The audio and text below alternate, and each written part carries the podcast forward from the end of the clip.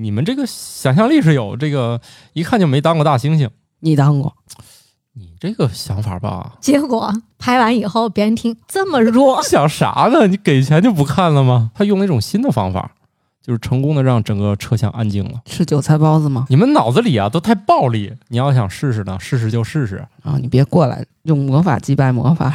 千万条中的第一条，不要占别人的便宜。如果送给你一套 DNA 测试工具，你会测谁？嗨，算。宇宙的终极答案，生活的最终答案。无需定义生活，漫游才是方向。给生活加点料，做不靠谱的生活艺术家。生活漫游指南。咱今天聊的话题还是一如既往的宽泛啊，从大猩猩拍胸脯，一直到萤火虫，再到天气，还有关于我们如何能活得更久，死得更晚，诸如此类的事情。大家正在收听的节目叫《生活漫游指南》，我是半只土豆。大家好，我是感冒。大家好，我是白鸟。说新不新，说旧不旧的嘉宾。好，我们进入第一条。雄性山地大猩猩拍胸不是在炫耀，他们只是在准确描述自己的体型有多大。白鸟老师怎么看？我是有点奇怪，那为什么拍胸他就能描述出他的体型有多大呢？他这个事儿很有意思啊，就是在噪音不是特别大的时候，这个拍胸脯声音能传出去1-2公里啊，就是说它的胸腔共鸣是吗？对，它这个拍胸是很有意义的。过去就啪一拍就觉得我特别强壮，但其实丛林里面可能你这样拍来拍去别人也没看见。大家过去一直认为是某种炫耀成分的，就是演绎，就是表示我很强壮，我怎么怎么地，就是对电视剧里、或者是影片里都是这么表示的，啪一拍就觉得我能打赢你，我是你爹哦。所以其实现在研究发现，他其实不需要观众，他需要的是听众，是这意思吗？某种意义上来说是这样，或者说混合来说也很正常，就是他可以用声音描述我体型有多大。那比如说两只准备打架的时候，互相先拍一拍是吧？然后那个另外有一只觉得，哎，你那声音比较大，我撤了。会拍吗？是这样的，要准备抢媳妇的时候，可能俩掐一架，或者抢食物时候掐一架。打架的时候，俩人不知道到底要不要先比划两下啊，可能直接就开始打了吧。我是想起来一个事儿，这健身房里练胸肌的，要是知道的这个消息，是不是一下子就没有动力了？因为你胸肌不会造成你共鸣腔的那个改变吧？主要是人类他也没有这个习惯，他也不靠拍这个。但是人类其实不就是，我感觉就是看完《金刚》以后。忽然就好像对这种雄性的这种感觉有了一种认同感嘛。哎，不过这个里头是说在描述自己体型有多大，然后是不是体型大的不见得就特别能打？你们有没有想过这个体型大到底有啥用？然后他非要用声音传达别人我这体型大，你觉得这有啥用呢？就像你刚才说，他的意思是说我在丛林里别人看不着我，然后就听了声音就知道哦，那边有一只特别大的猩猩是吧？他是避让是吧？他是想传递这个信息，还是说其他的猩猩会过去？你们脑子里啊都太暴力。你想，你一天都干啥？吃饭、睡觉、上厕所。如果作为一个成年人，可能还有一些交配行为。那你的意思是，这个猩猩拍胸脯的行为跟那个狗出去遛狗的时候尿尿的行为是一个意思吗？可能不是，是一种社交行为吗？他这个目前来看啊，他其实只是像某种求偶。或者是向别人就是告诉我也很强壮，你要么是用来找媳妇儿用的，要么就是宣布你要想试试呢，试试就试试啊，你别过来签顶替的。对，其实表示自己这个强壮主要不就这俩目的吗？要么就是我打得赢你，要么就是你这媳妇儿归我了。结果拍完以后别人听，靠，这么弱。就是好像很小只的样子。对，他就是和过去认为的这种就是影视作品里的这种纯炫耀行为，可能更多的意思是他那个声音非常厉害，能传很远出去。应该是超重低音对吧？传播的那个距离比较长。对，所以就可以告诉别人这个声音信息隐含的就是我大概通过这个声音就能让对方听出来个头有多大。然后拍完了一顿猛咳。这个可能不会吧？你要你拍拍自己，反正咳的声音传不出去。这个我觉得不太成立啊！你要每次排完都咳，这个行为可能传递不下来，就大家可能不愿意干这事儿了。是吧？你每次拍完然后胸口疼，你肯定以后你也不拍了啊。所以就是啊，你们这个想象力是有这个，一看就没当过大猩猩。你当过？也没当过。你先拍拍看看。哎，算了，我这个第一呢，我传出去可能我也打不赢谁。第二呢，反正我也娶着媳妇儿了，就是总之我也没什么动力去拍这个了。然后呢，顺带还让人觉得我特别傻，本来还没显示出来，这一拍都知道我傻了。不是，主要都知道这个体型也不是很大只了。所以你们二位求我的主要原因是体型吗？那人类社会要比猩猩社会行为还要复杂一点吧？对，那我就算表现我很小又怎样？怕你把母猩猩招来了。你都不来了。好吧，那我们来进入下一条。新的研究揭示，有些萤火虫会利用翅膀发出强烈的超声波，成为它们对抗蝙蝠捕食的音乐盔甲。能明白这条在说啥吗？是说所有的萤火虫发出了一个声波，然后特别吵蝙蝠吗？它是这样的，形成了一种干扰吗？这里面研究有几个有趣的点啊，就是一个发现这个萤火虫利用翅膀发出的这个超声波，其实它自己听不见，就是超过了它自己的接收范围啊，人也听不见，就是等于说咱俩说话，你呢非要用一种你也听不见我也听不见的一种方式，你再向我传递信号，结果你自己也听不见我也听不见，那你说它折腾啥呢？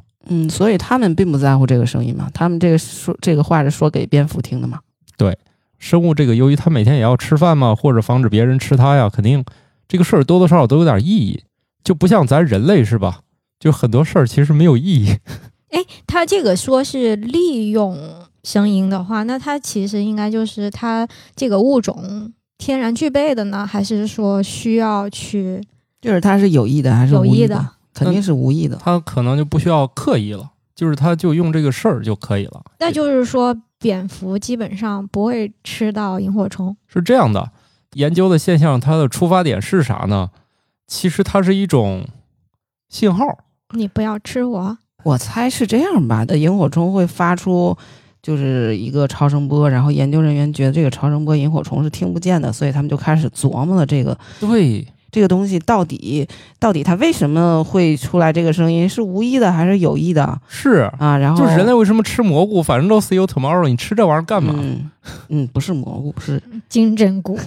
对，就这意思吧。你吃点那些没有用的东西是干啥？然后以我对科学家的了解，我觉得科学家其实就是他也并不确定这个东西就是用来做盔甲的，但是他想了想，觉得好像很多只萤火虫一起，然后这个超声波就很大声。蝙蝠又对超声波能听得着，他们站在蝙蝠的角度，觉得是不是就很吵？他们觉得蝙蝠就不会往那儿飞，是不是这样？这是你的平常科研的思路。对，我就是这样。我看到一个很奇怪现象，然后我又非得死乞白赖要解释它的话，因为我要发文章，那你要 tell a story 嘛，要讲个故事嘛。哦，你不能只是说我发现萤火虫能发出超声波，那这个文章发不了高水平的。对的，其实所以你要找出来一个点去解释这件事儿。也许你这个点是对的，也许你这点是错的，不重要，你这个故事讲通了就行了。我猜，所以以我对科学家的理解，人家这事儿大概还是讲通了，发现确实是有效的。我猜可能他就是以他目前的证据，就这件事儿前前后后大概能讲得通，所以他还是做了实验的，就发现确实是挺有效的。其实那个。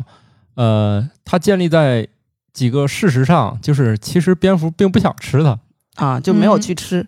对，但是呢，蝙蝠是一种不小心它会误食这种东西，也就是说呢，你黑咕隆咚呢给你碗豆汁儿，可能你也不爱喝，但是你不知道为啥你就喝下去了，然后就吐了，你也不开心是吧？然后当有一天这豆汁儿说我是豆汁儿。哦、然后我就说我不吃了，是吧？然后你就躲开了。豆汁儿会发出超声波，告诉你我是豆汁儿，然后你是蝙蝠。一听，嗨，得了吧，我不吃。那是不是从一个侧面证明这个蝙蝠记忆力也很强？这就是一个相当于信标的东西吧？我一看，算了，这玩意儿我躲开不吃了。其实很多东西他也并不想吃嘛，只不过一天到晚在那儿抓东西啊。哦，就跟你爱吃花生米，但有一个花生米又坏了。那它跟它的味道有关系吗？哎，总之他肯定是不爱吃萤火虫。味道到底怎么样？有人吃过吗？你看那个样，反正不想吃。哎，你们见过？没什么料啊。你见过萤火虫吗？见过。想吃吗？我不想吃。于是我们成功的把一个科学话题又聊成了一个食物，还不如那个中国人的蚂蚱种族天赋是吗？它那个量太小了，得多少就是没有肉嘛。对，而且再一发光就更加的感觉没有什么蛋白质。对，其实天上那个猛禽也是，就是小鸟飞天上一般也不太担心那个猛禽过来抓它，就实在是没意思。就是我冲下来吃这一口吧，就吃了个点心，耗费能量还那么大。对，就我们已经饿得不行了，有人说来我给你吃一口什么，就一口，你肯定也不干嘛，受不了。对于蝙蝠来说，它不就是吃虫子的吗？对，我也觉得蝙蝠有这么挑食吗？其实应该是说这个萤火虫它干扰没有。等一下，让我回忆一下，万一这堆蝙蝠就是不吃虫子的呢？那你这个蝙蝠不对，不吃的那一类的，它好像也没有这功能。就是果蝠好像是另外一套东西，果蝠是吃果子的。对啊，哦，所以它不一定就是它肯定对这个不感兴趣嘛。那萤火虫弄个什么劲呢？但人家又不喜欢吃它。如果说是不喜欢吃，那你挡不住有好多种蝙蝠啊。那它的这个盔甲到底是对各种蝙蝠都有用，它这个果蝠，它这个叫音乐盔甲的，只是科学家的浪漫啊，只是起了个名。好吧，就是相当于带了一个可以外放的手机，在动车里面播放，然后你就有一个铠甲，别人都不想接近你。哦，就是你在里面看各种这个短视频，然后把声音开到最大。不过前段看见一大 V 说，他用了一种新的方法，就是成功的让整个车厢安静了。是韭菜包子吗？不是，噪音神器那个神曲，要开通会员才能听的那首歌，叫 Lost Rivers。 他说那个老大爷了，觉得也不好沟通，既然他在车厢里面放那么大声，他就把那个放了一会儿，老大爷自觉把手机音量给关小了。是因为老大爷喜欢听这首歌，所以把自己的给关了吗？然后后来他关了以后，车厢也还是很安静。用魔法击败魔法。对，用魔法击败魔法。如果你讲不通道理就别讲通，如果事儿比较小你把它搞大就行了。这个技巧呢，希望大家也不要老用啊，就怕大家最后爱上这首歌。这首歌据说很多人听完之后都要做一些心理建设，否则这一天心情会很不好。我感觉你这节目播放完了以后，这个歌的播放率可能要升高吧。你们是吧？我觉得我觉得咱这节目吧，不对人家这种那么火的歌构成任何的这个流量。对，那首歌下面的那些评论都特别有意思。对，大家有兴趣可以看看这首歌下面的评论，那可火了，应该都是 top 几的那种评论量，就每个人听完之后都恨不得留点言，就很少有歌曲能达到这个程度。成功的激发了大家的创作欲。那是，所以我觉得那才叫真正的音乐铠甲。那歌一播，周围人全退了。不建议大家在公众场所那个无意义的播放这首歌，很容易引起这个一群人突然出现攻击性。你要挨打了，我可管不了你啊！不是铠甲吗？所以是不穿这个铠甲不会挨打。我就怕穿上也容易挨打。反正这首歌吧，就是你要么是用来对抗，反正我觉得不太适合个人欣赏。也有人说听起来还挺带劲儿的。其实萤火虫大家可以推荐去那个哪儿看，就是那个云南那西双版纳，这个季节应该就开始多起来了。他们每年还搞什么萤火虫节啥的，大家可以考虑去西双版纳看。如果运气好，暑假去西双版纳里那个萤火虫还挺多。正好是不是要跟石军老师打一波广告了？哎，对呀，他们不是带队去吗？哦，是。那大家有兴趣可以在节目中找我们报名啊，跟植物人史军老师去看看西双版纳里的花草树木，看萤火虫还是挺浪漫的啊。下一条，有研究表明，印度洋海面温度升高会促进长三角地区雾霾的发生。这个研究是我国科学家和外国研究一块儿进行的，字面意思就是这样。但是你说咱管得着人家印度洋海面温度升高吗？那你要排放二氧化碳的量少了，全球温度都升高的慢了，它印度洋不也就慢了？你这个想法吧，感觉不是全人类命运共同体吗？就是你也排我也排。我终于有点理解这条。这个我觉得是这样啊，就是我们肯定也特别想知道这雾霾的原因是啥。长三角地区嘛，我们以前也不觉得那边是雾霾重灾区，然后这些年还是有的嘛。那个只要是静稳天气，也就是风小的时候，你的污染物排放量大的时候，就会形成雾霾呀。我觉得好像在几年之前，比如说长沙什么这些地方很少听到，就是那边雾霾什么我们在抱怨我们这边这个空气很差的情况下，我就觉得南方好像都没有这种现象。我以我的了解，就是霾这个概念，虽然咱们很早就有这个霾这个汉字了，但是实际上在气象学上就真正提出来雾霾，特别是霾它指的是 PM2.5， 这个其实是2000几年以后的事儿。对，就以前我们国家的大气质量监测标准里是 PM10， 没有 PM2.5。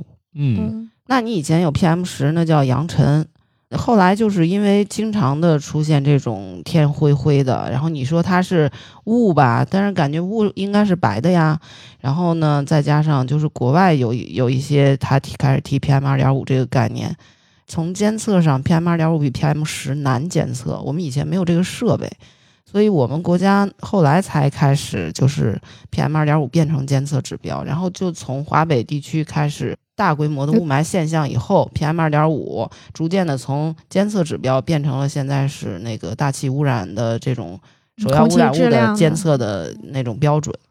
这之前也许你只是把它当作雾。嗯。哦，但是我想是这样啊，但这个我们有这个连续的数据也有很多年了，就是不严重我们也要找原因啊。嗯，不是前年那个空气质量好到那个那些做空气净化器的人都快疯了。对呀，就是完全找不到销路了，各种原因嘛比较多。你像2020年的时候，空气质量好这个原因大家都知道，嗯，对吧？尤其是前4个月，空气质量好原因大家都知道嘛。哦，那哎，那像前几天咱们这里下雨，直接下的就是混合着泥土的，那是因为有沙尘暴嘛。对，就是沙尘暴和雨来一套餐，就是形成了这个效果。就是有时候原因很简单，有时候原因就不那么好说了。对，所以嘛，我们的科学家和外国科学家就研究说，哎，那咱琢磨琢磨这事儿吧。最后结果就是这样，就是我们形成肯定也比较了解它的原因了嘛，所以这个事儿就变成了我们发现，哎，这两者是有关系的啊。确实，很多人就说气候变化，它这个太平洋气温升高就是气候变化的一个后果嘛。印度洋，哎，一样，地理不好。确实，很多气候变化会造成一些就是局地的一些天气现象，就跟以前发生的频率不一样了。嗯，总之呢，我们也不能就是。光去找这个排放是吧？我们也得找它形成是跟什么有关系，各种原因综合的结果嘛。哦，一看就是那我们这边形成可能跟他们也有关系，谁让你们那边温度高了呢？嗯，那边输送过来不知道是不是水汽多一些啊，或者什么的，这边风就变小了。这是我胡说的啊，因为我不是做气候变化。行吧，来走着下一条。斯坦福大学的一项研究发现，越寒冷的天气风速越大，当遇到极寒天气时，风力发电可以提供关键的电力。大概能知道美国人去年冬天发生了什么事儿吗？断电。前2天还断过是吧？不光是断电，遇到了那种极寒的天气。极寒，对，这2年不是经常遇到极寒天气，就是那个德州，嗯，然后又断电，然后又结冰，嗯，然后我还问了一个我德州的朋友，他说，基本上住在了结冰的水帘洞。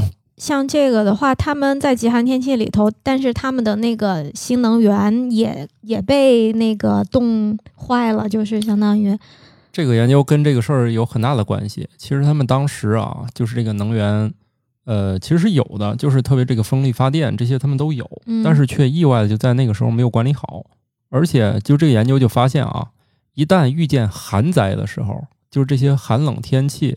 其实它这个风力突然它就会加大，就是突然就是风力资源就会变多，也就是说天气一寒冷，理论上用风力发电它就变得更加的资源更加丰富。所以他们就也是想通过这个研究在琢磨，那以后我们再遇到了这种就是极寒天气，我们要把风力发电这个事儿重视起来。可能以前他们对这个也不是那么上心，反而在需要的时候也没有很好的运作起来。所以他的意思就是说，越冷的时候风越大呗。对，你看咱也有这感觉，好像也确实是冷天的时候风大。然后他觉得我要是多栽几个桩子的话，就是其他的发电厂不给力的时候，正好这个桩子就比较给力。对，大概就是这个研究。哦，那我的问题是，像这种极寒天气，这种特别大的风，难道不会把这个风力发电机给吹掉吗？你说的是对的，但是风力资源好和那种就是狂风，那肯定是两码事儿了，肯定是可用的这个变多了，因为那个风太大的话，那个风力发电机其实是停机的啊，对，它会有保护是吧？对，就是太慢它不启动，太快它也不启动。嗯，我觉得他们应该是叫那个极寒天气挤得的够呛。嗨，那都疯了，因为他们有这么个情况，就他们不像咱这个电力还是比较统一的。美国那个电网输送还是很复杂，而且好像是说德州的电力的网跟其他州是不连通的，他们是自己给自己供。它是一个美国的神奇政治导致了这个结果，还挺神奇的，整个这原因。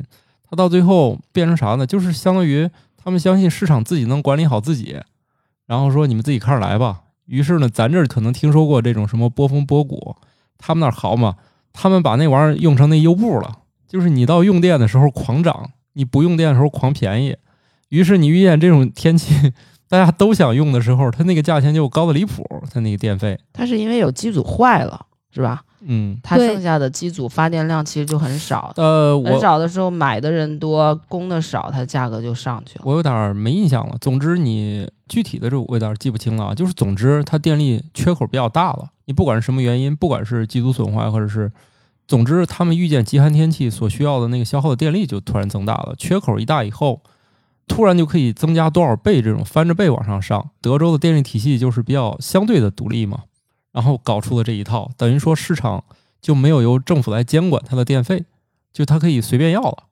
然后大家这会儿都想用的时候就完全用不起了。当然了，更惨的是直接停电，然后他们停电那种反正就是据说大家过得还挺煎熬的，因为真的很冷。我怎么听说还有那种电是没给你停，可是电价贵的你要价格特别贵，对，就是你要在平时正常的时间，你可以订一个，就跟咱们的手机一样，订一个很便宜的套餐，但是这个的话会根据市场的那个情况进行调节，你没有及时更改的话，那个电费就是巨高。然后之前也听说有那种很多因为电费申请破产的，对，他们这一次在用电上真的是糟心透了。所以感觉吧，还是应该由我国的这个国家电网去拯救一下他们。那个资本主义还是生活在水深火热之中的，祝他们在寒冷的天气刮出更多有效的风，然后有更多足够有效的风机帮他们把电发出来。按这个研究来说的话，只要是它的那个设备维持运转的话，那它极寒天气对它来讲就根本不会造成什么问题嘛。这是两码事儿，就是说你应急它可能解决的更好，比如说你这小区停电，那它也想办法让你的电梯正常运转嘛，它肯定还是说我先解决最重要的一些事儿，我不至于搞得那么的就是措手不及。我实在供不上热的话，我能不能给大家把家里的供电那个照明先？对，他可能是说，因为你像德州这种传统的红州吧，它本来清洁能源就比较少，他可能他的意思是未来要多装一些风力发电机组，这样子他的意思就是说，可能将来再出现这种天气的时候，它的电力供应会相对于现在更稳定一些。对，应该也是推动这个新能源。对，不是说你就还在现有的情况下，你去调配它的电的这个发电量，而是说你未来的这个能源结构是不是可以往这个风力发电上头转一下？对，当你们冷了，快要遭受寒灾的时候啊，这个寒风就过来送温暖了。你下次别再整这么惨了，你多扎几个桩子，下次就没有这么惨啊，就大概意思吧。我们进入下一条吧，反正我们冬天多冷。就是暖气供应不给力的时候，还是能把空调开开的。来吧。一项新的研究发现，由于全球变暖，赤道周围的海水温度过高，物种会向亚热带海域迁徙，势必会造成物种入侵、栖息地争夺加剧、物种灭绝等情况。这又是一条跟气候有关的，又是全球变暖的。这全球变暖的研究感觉特别多，而且各种各样的。不还有说全球变暖可能造成地震频率变高吗？就很多你都想象不到的因果关系。就吃这碗饭的嘛，咱也理解一下，我们就聊聊这个事儿吧。啊，像你们这个没事毒死一条鱼是吧？这个就是没事热死几条鱼。他这个是这样的啊，就是就是字面上这些意思啊。一旦赤道上这个变热了以后，那很多鱼就热受不了了，然后那个鱼呢，它就稍微好一点，它有一定行动力啊，它就往南北两侧它就迁移。其实这种有类似的研究我看过，你像在海里就是物种会向亚热带海域迁移，你在那个地上你种田的话，就发现咱们那个种植带传统适合种植某些东西的带，它都会极移，就是向两极移动，嗯，也是就是热了嘛，它就会向两极，就是适合种植的地方，嗯，原来这个地方可能适合种植小麦的，但是现在呢，它因为温度高或者湿度的变化，它这小麦产量就会下降，但是再往北去的地方，可能它的产量反而就又高了，但是又跟你这个地方的那个山的高度啊，这些都有关系。所以这种变化结果就是人类的这个传统的种植体系就不适合这种温度已经升高的状态。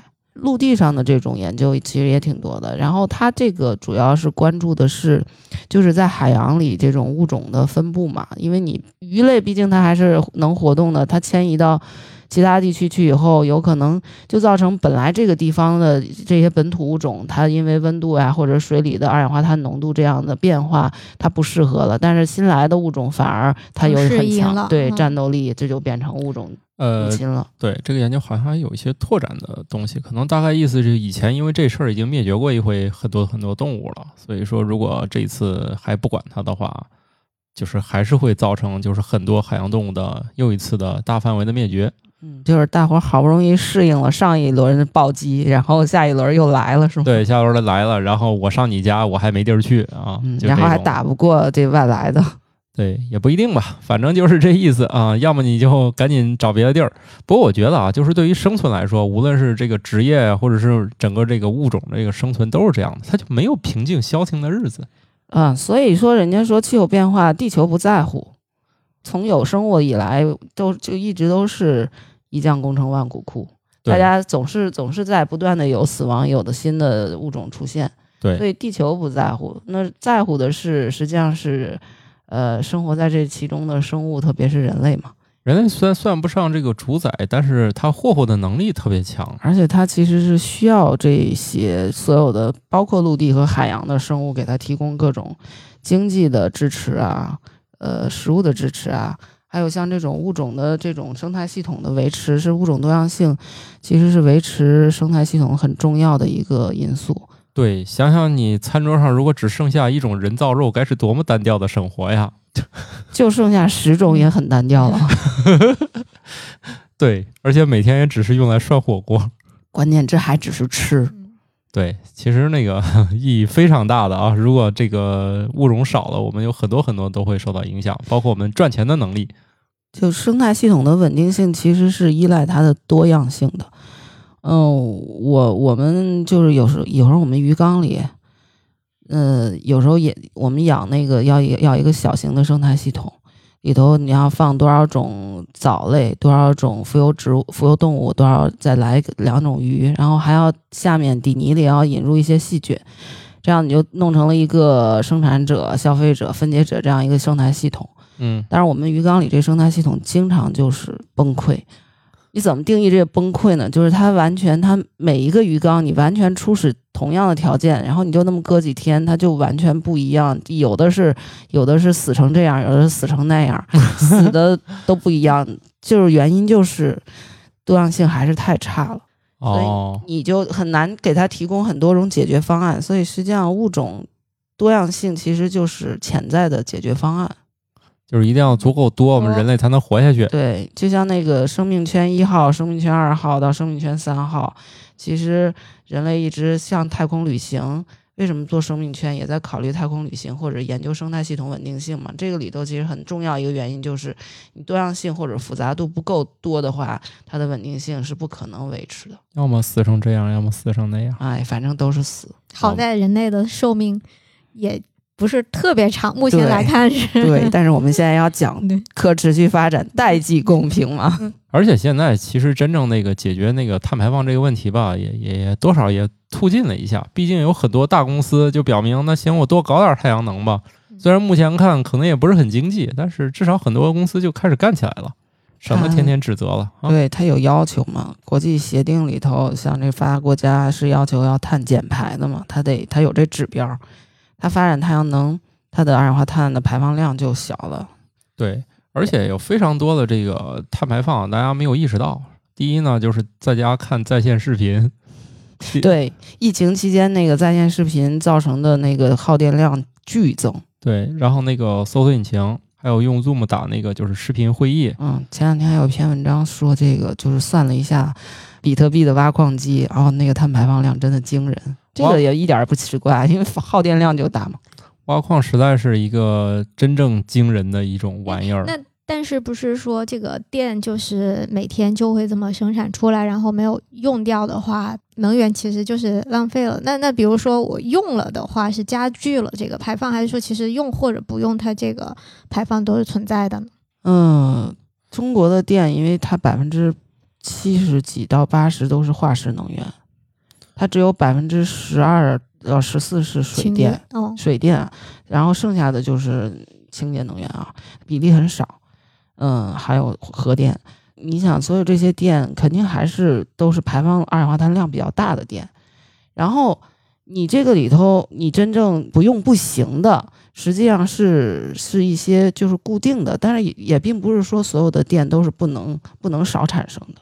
它是这样的，电厂它并不是说就跟你那个开车那种火力发电肯定是可以调控的嘛。对，你开车不能调的是风电这种。是。其实要发多少电可以计划的，它不用非要烧掉那么多煤。风电和太阳能之所以大家不愿意上，就是像刚才我们那条说的，就是风电是不可控的，它就是也许你不需要它的时候，它风吹得特别大，你需要的时候是个阴天，太阳能就出不来。这种电它就需要一些储能设备，它才能平稳的供应。但是我觉得像水电和火电还有核电，其实相对来说可控性都蛮强的。对。你可以不让它发出来，而且是这样的，它就跟很多那个电厂和火电厂一样，它是按照任务发电的，它要求你现在发多少。它也有计划，也不是说完全没计划，可能计划定不到每天，但是它这个季度啊，或者是月，它时间还是。对，你比如说在冬天取暖高峰，夏天的那个降温高峰，那它肯定这些电厂都是属于所谓的满负荷运转，可能你都听过这个词，有满负荷肯定就证明它有不满负荷的时候。所以一旦被这些矿机用掉了电，那它肯定要把这些电还要发出来给它用啊。虽然咱不了解就是这个事儿为啥这么疯狂吧，但是可以看出来它的确对我们全球用电以及我们只是想买台电脑都造成了困扰。就我去年买电脑的时候，我觉得就这价钱已经挺贵了，别人说这已经起飞1年了，如果你再不入手就更贵。所以你要买个电脑，你要么就抓点紧。据说啊，由于这个挖矿业今年这个长足发展，据说什么玩意儿都能挖矿，不光你这个显卡能挖矿， CPU 能挖矿，据说后面已经出现了所谓的什么硬盘挖矿，就是很多稀奇古怪的玩意儿。它不一定真的能让你变有钱，但它能让全球的人民都买不上电脑。就真正其实挖矿的人是少数群体嘛，但是他们的存在让大家就攒不着一台电脑了。这特别讽刺这件事儿，大家都买不到电脑，很多人都实际上是资本运作的时候，它是在炒作，并不一定是这个东西真的稀缺吧？当然不稀缺了，这些东西都是平白产生的。所以其实你说到底也不是说挖矿让这个东西用不上显卡，用不上那个内存了，实际上是在炒的过程中，这个东西买不到，就跟这是相对稀缺啊。它是这样的，他们在制造一种稀缺，实际上不需要。就是这个东西其实理论上是无限多的，它只不过就是在比算力，谁算得快谁拿到。然后你算得快就需要大量的电和大量的显卡、内存、硬盘，就这些的啊。当然硬盘可能需要的量不是特别大啊，但是你保不齐人类发明出什么新的玩意儿哦，那个不是纯靠运气了是吧？是啊，靠算力大小的，所以就是运气是一个基于一个基数的，我理解啊，就你挖的越多，你同等的概率下，就是概率就大一点，你得到的可能性就越大。是这样的，就是我们这节目，特别是我们这几个这方面知识储备不太足啊，但是那个可以跟大家说是，大家不要轻易涉及那个所谓的这个挖矿这些，特别是不要用什么公司的这些电啥的，这些都是法律的边缘啊，大家千万不要用所谓的免费的电去挖矿。用免费的什么资源，这些都是违法的。就是用公司的电去挖自己的矿就违法是吗？那当然了，理论上是这样的。就是大家一定要记清啊，这电是你家的，这管不着。但是你不要就是用大量别人的电力，这一旦发现，这都可以报警处理的。因为这件事儿特别火，导致很多人打起了歪主意。以前那不是还有是哪个厂，敢用公司的服务器挖矿？后来发现那个算力异常嘛，就是它的那个运算异常，然后最后一查有人在上面搞矿。那反正这想法是挺厉害的，利用那个那么那集群挖矿还想法不错，但是你这显然是可以那个治你的罪了。然后你说你弄一电脑在公司那电脑上偷偷运行，比特币这个事儿啊，大家想在家里一己之力肯定也没希望了。但就是现在有非常多新的解决方案，就是你想试试的，肯定这个我们不太了解这个技术细节啊。但是总之就有一条啊，千万条中的第一条，不要占别人的便宜。来挖自己的矿就好。那像比如说这个挖矿，假设你在家弄的话，你们家的那个电费是有一个什么样子的概念呢？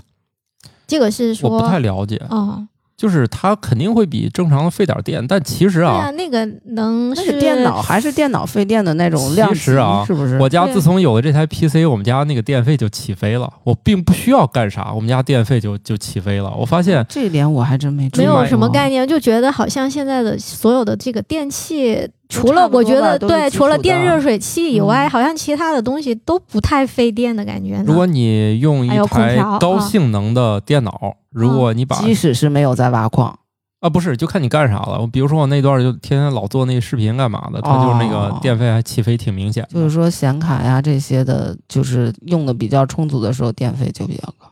对，但是带来的好处就是工作效率提高。比如说我以前导出一个视频，在我那个苹果笔记本上，我就是一点导出，我就可以干别的事儿去了。反正它一时半会儿，就是我也干不了啥了。倒也流畅，但是它导出的过程很漫长的，可能需要5分钟、10分钟啊，或者15分钟导出来。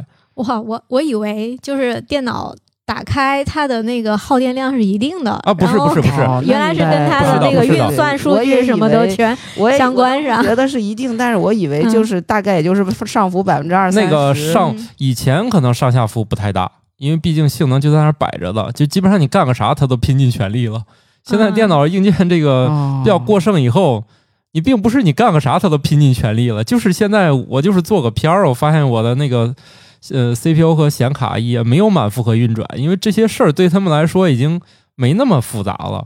以前你想你电脑，你双击个我的电脑还得等一会儿了，现在我感觉开机就能用了，完全没有等待过程，就进去就开始各种操作。反而其实啊，就是最费电呢，可能是浏览器。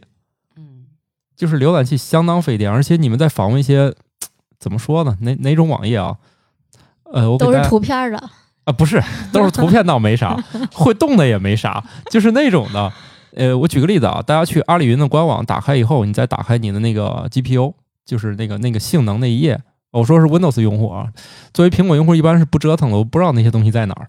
这个我也是刚有新的体验，就如果你想让你的显卡满负荷运转，只需要打开阿里云的首页。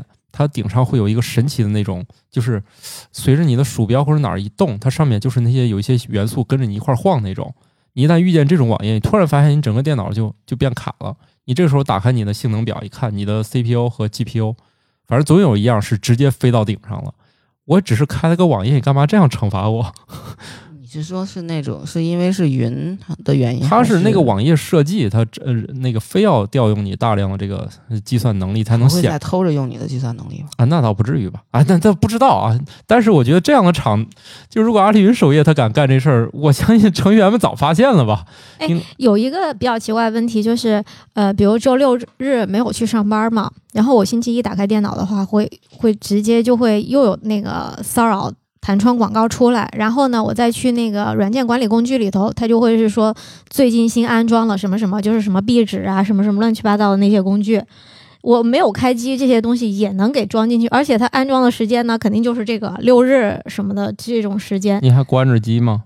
肯定是关机，我已经发现好几次了。就是我一般一到了周一就得删软件。这个事儿我解释不了，但其实是在你关机之前，它都准备好了。啊，他只不过没有当着你面装，然后趁着你下次开机的时候装。那要是不关机就没有这问题吗？嗨，那这你作为 Windows 用户肯定要关机的嘛。啊，反正挺流氓的这种。那个我从那个今年年初配完这电脑，我这打开 Windows 我就觉得这是一个广告世界。真的很多东西根本就不是你主动去那啥的，它就是在后台。我已经很隐忍了，也没装啥，但是隔一阵总出来一些东西膈应你。对，这没办法，咱也管不了这事儿是吧？如果你喜欢的话，虽然我对苹果那个产品也不是那么感兴趣，但是如果你喜欢用不太有广告的，你又能接受各种应用都是付费的话，你用苹果电脑还挺好。因为我觉得自从用了苹果那个电脑以后，消费在各种软件上的钱直线上升。也就是说呢，你要么花钱买清净，要么你忍受广告的世界。这就像黑镜第一季里的啊，正常情况下你每天要固定的看很多广告，然后除非你是有钱人，你可以花钱关闭这些广告。那不行啊，你再充一个视频网站就不看了吗？那叫会员专属广告。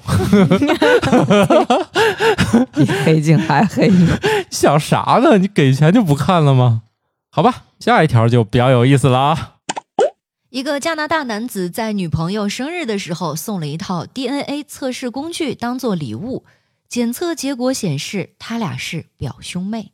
这又是一个有情人终成兄妹。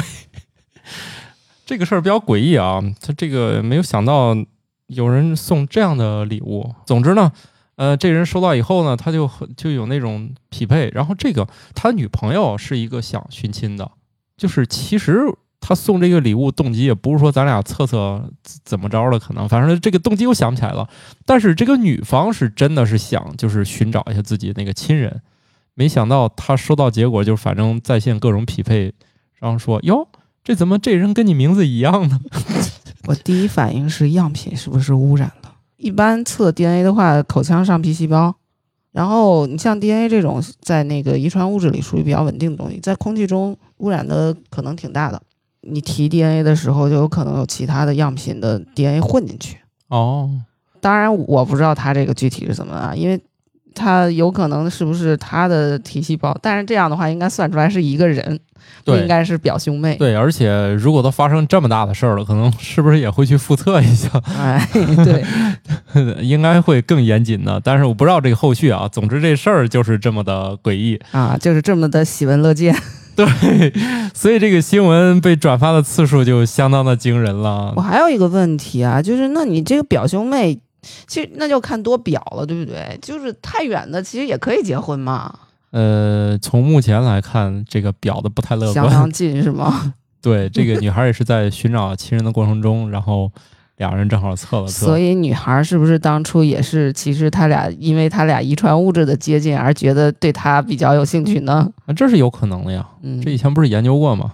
是吧？什么恋父恋母那一对都是很有科学的支撑的依据的，不就是那个什么外激素那些玩意儿吗？啊，然后一旦闻到跟爹妈比较相似的这些男的或者女的，他就不自觉的觉得，哎呀，这跟我是一家的，我喜欢他，然后就把亲情和爱情混淆在了一起。啊，这是个伪命题。哎，像这种测试工具，类似就跟试纸什么的差不多吗？应该都是简易测试吧，这些。一般就是测多少个片段啊什么的那些东西差不多。就是从你嘴里挖一块，然后去先把那个细胞给破碎了，把里头 DNA 提取出来。它一般测多少个片段，标志性的那么十几段、20几段，然后它就可以去比较一下，大概就。哎，那土豆，如果送给你一套 DNA 测试工具，你会测谁？我可能不想参与这个事儿，因为我觉得吧，这个在我们能挡住这个个人隐私的这个时候，还能努力的话，我不希望过早的，就是向别人告诉我这个基因到底是什么一个情况啊。对，我记得前2年就是有些测序公司推广的时候，会找一些人就是免费给你测，然后可以帮你就是算一下你们家这种糖尿病的遗传的概率啊什么还有什么的遗传的概率，就是免费。因为当时还挺贵，测一套可能要正常几年前还是上万，然后可能后来价格压到1-2千这样子。然后但是当时很多人就说你免费我也不测，因为我测完以后我的整个的 DNA 的数据就全在你那儿了。这属于一种基因隐私吧。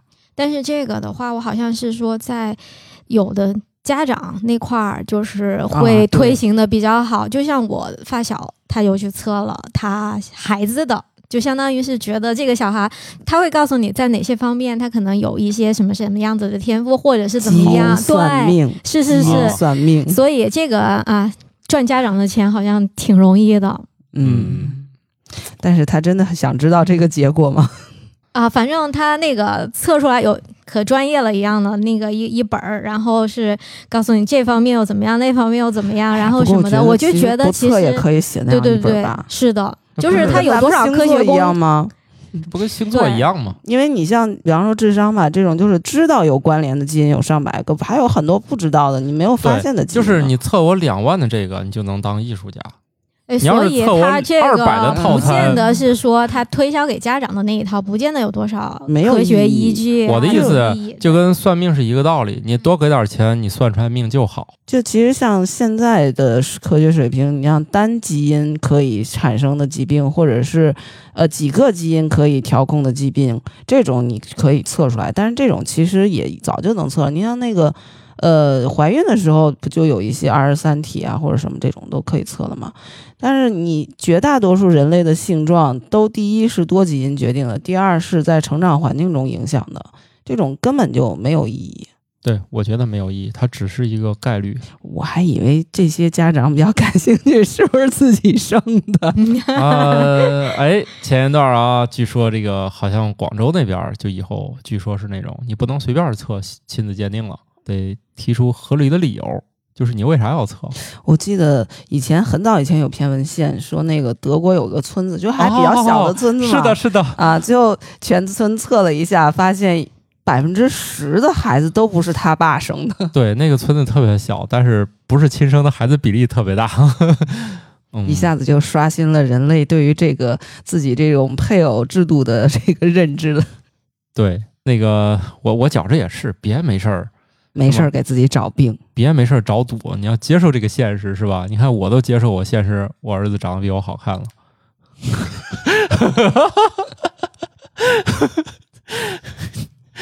你要接受吧啊！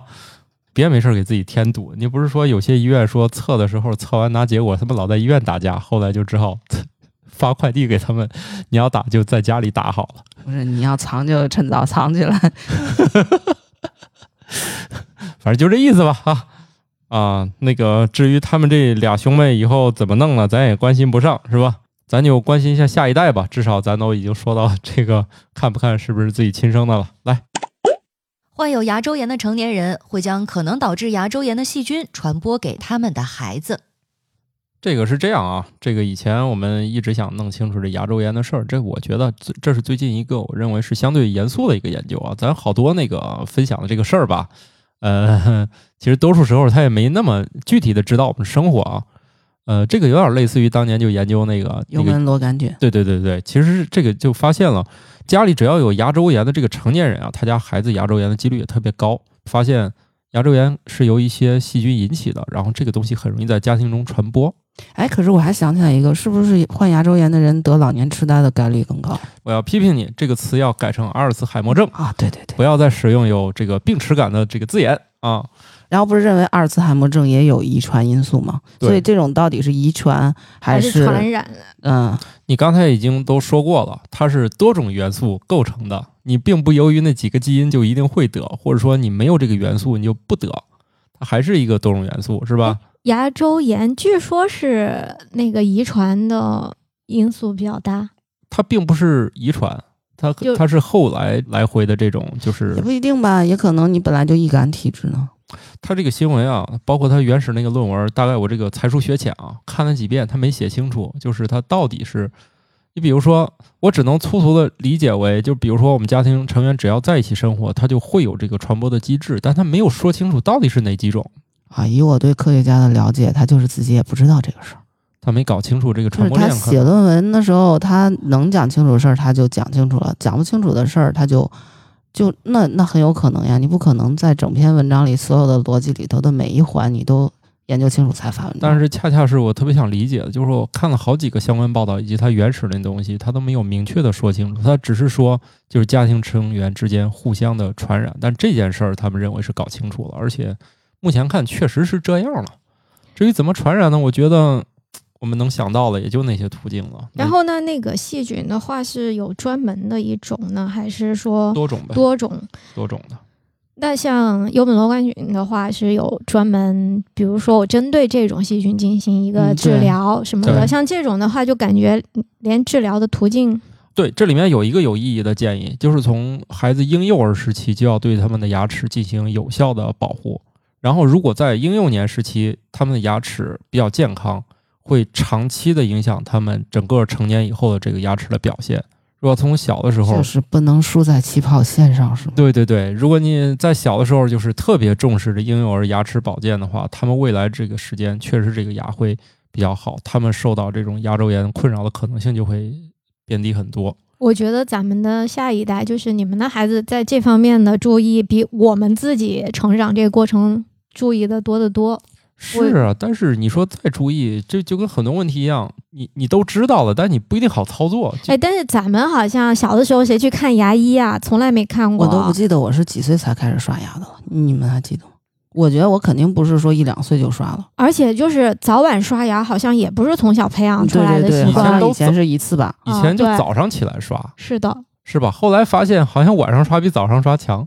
但是现在的小孩应该是很小就开始刷牙，并且是早晚刷牙了。嗯，还是那样，你长期也不能说光靠几个人这刷牙这事儿就解决了，它依然是在环境当中以某些情况就互相传染。哎，白鸟还记得上次我们组团去洗牙是吧，嗯嗯，那个牙医就会有给我们每个人进行评论，然后有的就是先天条件不行，但是维护的比较好，就是注重口腔或者牙齿的健康，所以他的牙齿健康程度不错。是你吗？不是，不是，是谁？还有的是先天条件就好，所以，就怎么作都没事儿。还有先天条件好但作的猛。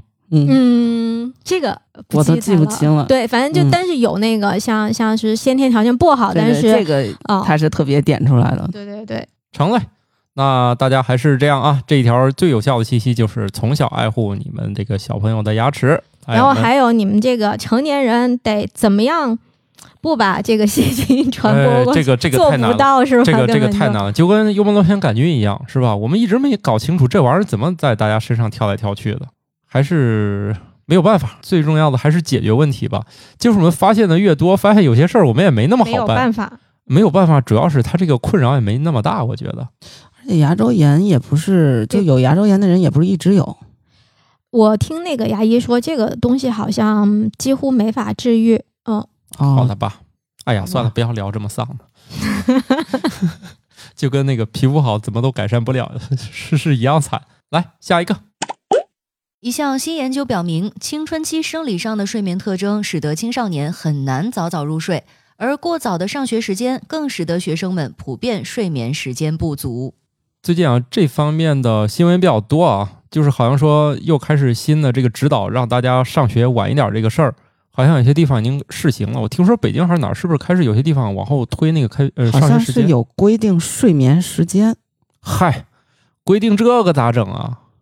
然后学校就像他可能相应要做一些对策吧，可能你说的那个北京的那个是不是之后的后续的动作？是上学时间给弄晚点吗？比如说以前7点半到校，现在变成8点半9点。这种研究其实非常非常多，就是隔几个月就会有一些这方面的研究，关于让青少年多睡一会儿，就发现他们有多种原因。首先，他们就本来确实就不想早睡。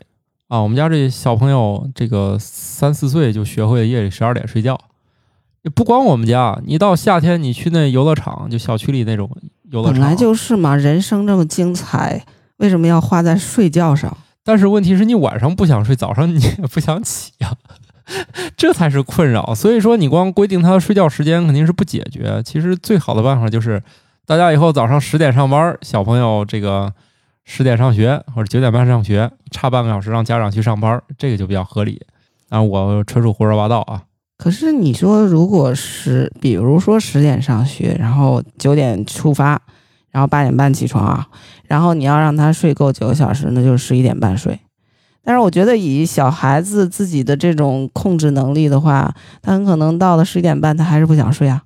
是啊，所以就这问题就在这儿了，你不能光硬性规定，但是所以这个研究里面都提到的是他确实是不想早睡，所以导致了是你强行让他睡他也睡不着。不过我知道就是有一些文章是讲有的人就早睡早起型人，有的是晚睡晚起型人，比方说我就很典型，我就是早睡我也不喜欢也睡不着，然后我早起我也绝对起不来，但是我知道我身边周围有这样的人，就是他可能他9点多10点睡，然后每天早上6点起，他就很精神，而且他6点他就能起来。所以是不是青少年就比较类似于我这种情况？那你还是个青少年是吧？这个逻辑不对，我只是说青少年类似我这种情况。归来仍是少女啊！你还拥有少女般的睡眠，这个恭喜你！我只拥有少女般的睡眠。那个我最近由于要早上起来送小朋友了，现在我竟然每天7点都能醒了。所以我觉得我小朋友还挺惨的，为啥7点起床？我也是这样觉得的。对，是哦，想想以前我们上中学那会儿，早上6点多都起来。对，家长也挺惨，他们6点多还得起来做早饭。我妈不是，我起床的时候他们俩还睡着呢，然后我自己起来洗脸刷牙，把奶热好我就走了。以前啊，那种老社区里都有配套的，你是吃油条、豆浆、胡辣汤、豆腐脑，这其实出门都能买得到。现在很多现代的社区周边，你小孩你也买不到早餐，就上学路上没有早餐吃。以前你们上学路上应该有早餐吃吧？为啥上学路上吃啊？在家吃完呀。就是家长哪天不想起来，就说我给你点钱，你自己出去吃早饭。家长天天都不起啊，就是早饭在冰箱了。家里给做早饭那种，然后如果说哪天没有做，给你钱，然后去那个学校的小卖部买面包什么，觉得那是可兴奋的事儿了。对对对，现在小孩可能是去吃肯德基比较兴奋。我们家就不是。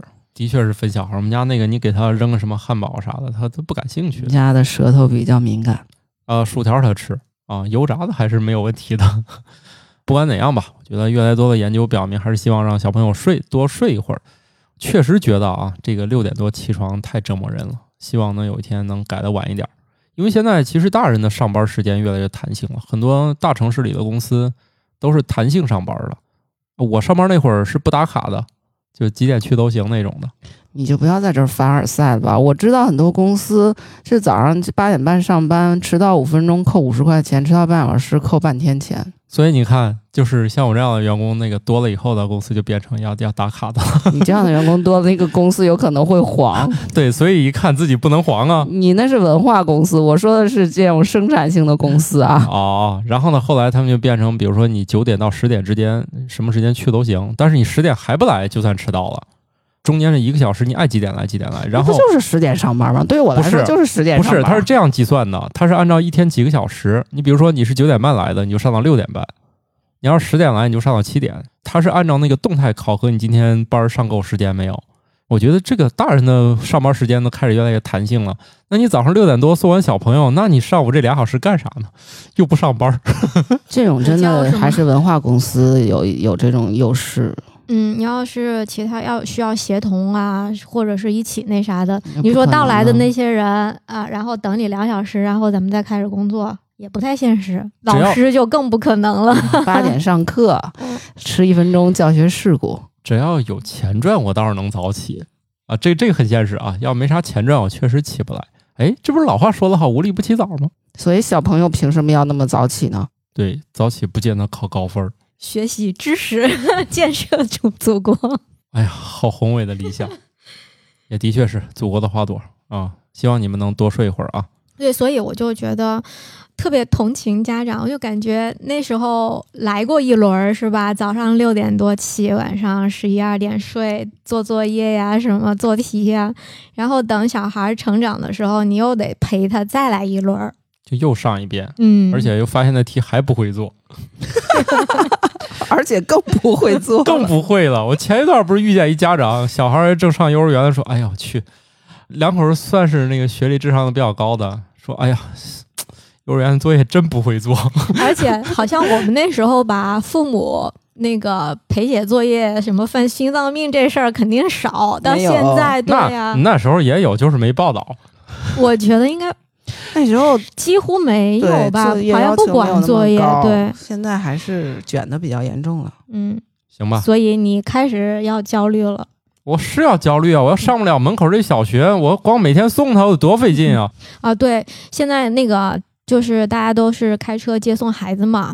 在那个上学的那点，那学校门口那路，就是你看到都非常焦虑，就堵成那样子，然后你又没有地方停车。然后我现在是可以走路送他去上幼儿园，我也希望能走路送他上小学。要为之奋斗。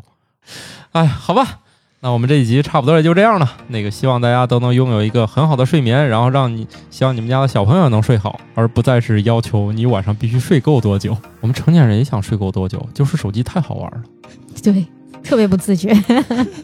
好了，不扯这些没用了，祝大家都有一个愉快的周二。好的，拜拜拜拜。感谢各位听友收听生活漫游指南，我们有一个公众号生活漫游指南，欢迎订阅。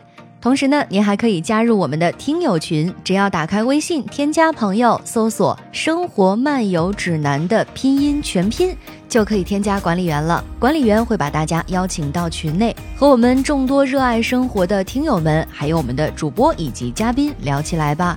节目的福利还有很多，欢迎加入一起讨论。感谢收听，下期更新，不见不散哦。